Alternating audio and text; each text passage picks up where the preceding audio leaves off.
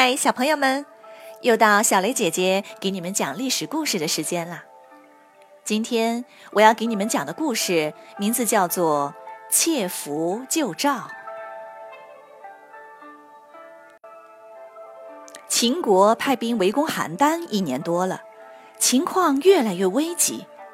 赵王派平原君去请救兵，平原君给魏王和信陵君写信请求救援，他自己则带着二十个门客去楚国求救。平原君是信陵君的姐夫，两家是亲戚。魏王收到信后，立刻派出十万军队前去救援。秦王知道了，威胁魏王说：“你要是敢帮赵国，我打下邯郸后，第一个就收拾你。”魏王害怕了，命令军队停止前进。平原君从楚国也请来了救兵，不过楚军不来邯郸，而是采取了围魏救赵的策略，向秦国的武关进军。现在魏国军队也不来，两支救兵都白请了，邯郸随时都有可能被攻破。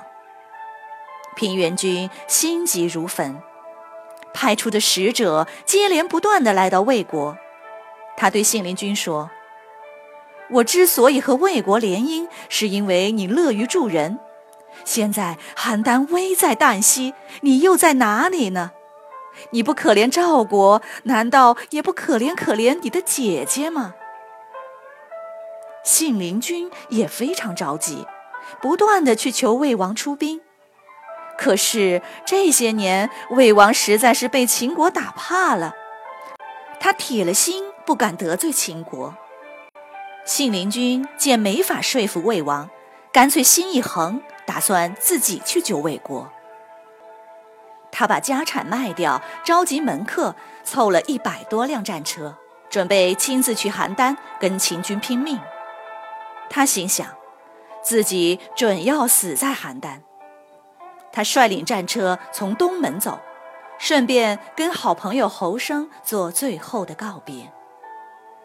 侯生对他说：“你喜爱人才，天下闻名，现在你去跟秦军拼蛮力，不就像是给大老虎扔去一块肉吗？如果这样，你养那么多门客又有什么用呢？”信陵君摇摇头，长叹了一口气。侯生说：“我听说魏王把兵符就放在卧室里，如果能把兵符拿出来，就可以调动军队。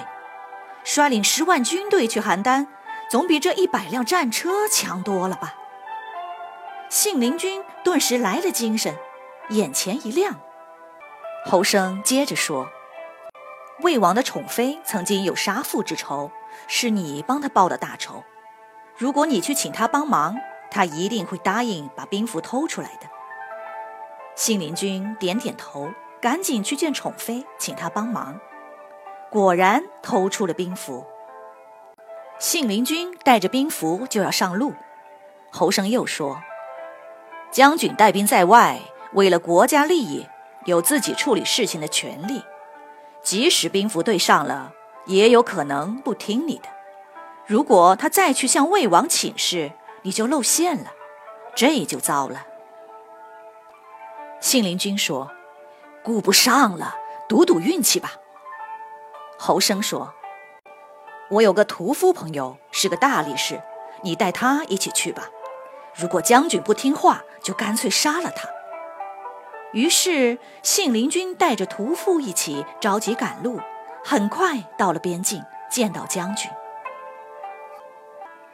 信陵君拿出兵符，假传魏王命令要接管军队。将军验过了兵符，却有些怀疑，说：“这么大的事，怎么就你一个人来？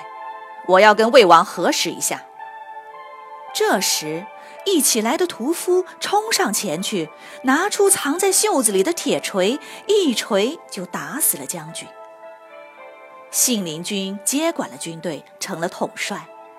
他率领军队直指邯郸，向秦军猛攻。秦军被打了个措手不及。赵军见来了救兵，信心大增，也冲了出来，里外夹击，秦军被打得大败，赵国得救了。战争结束后，信陵君让部将带着军队返回魏国。他因为偷了兵符，杀了将军，是魏国的罪人，他不敢回去。赵国非常感激信陵君，奖赏给他一块封地，让他在赵国留了下来。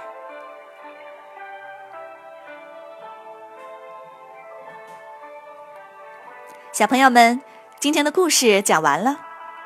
你觉得信陵君背叛祖国去救另一个国家，做得对吗？为什么呢？欢迎进入公众号用语音回答。小朋友们，那我们下个故事再会。